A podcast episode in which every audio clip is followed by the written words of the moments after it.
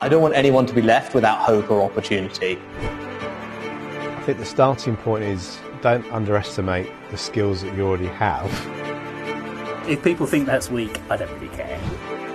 Not just around colour, around disability, around gender. People want to help.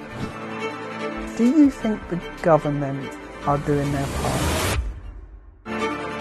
My very, very first job was working at McDonald's.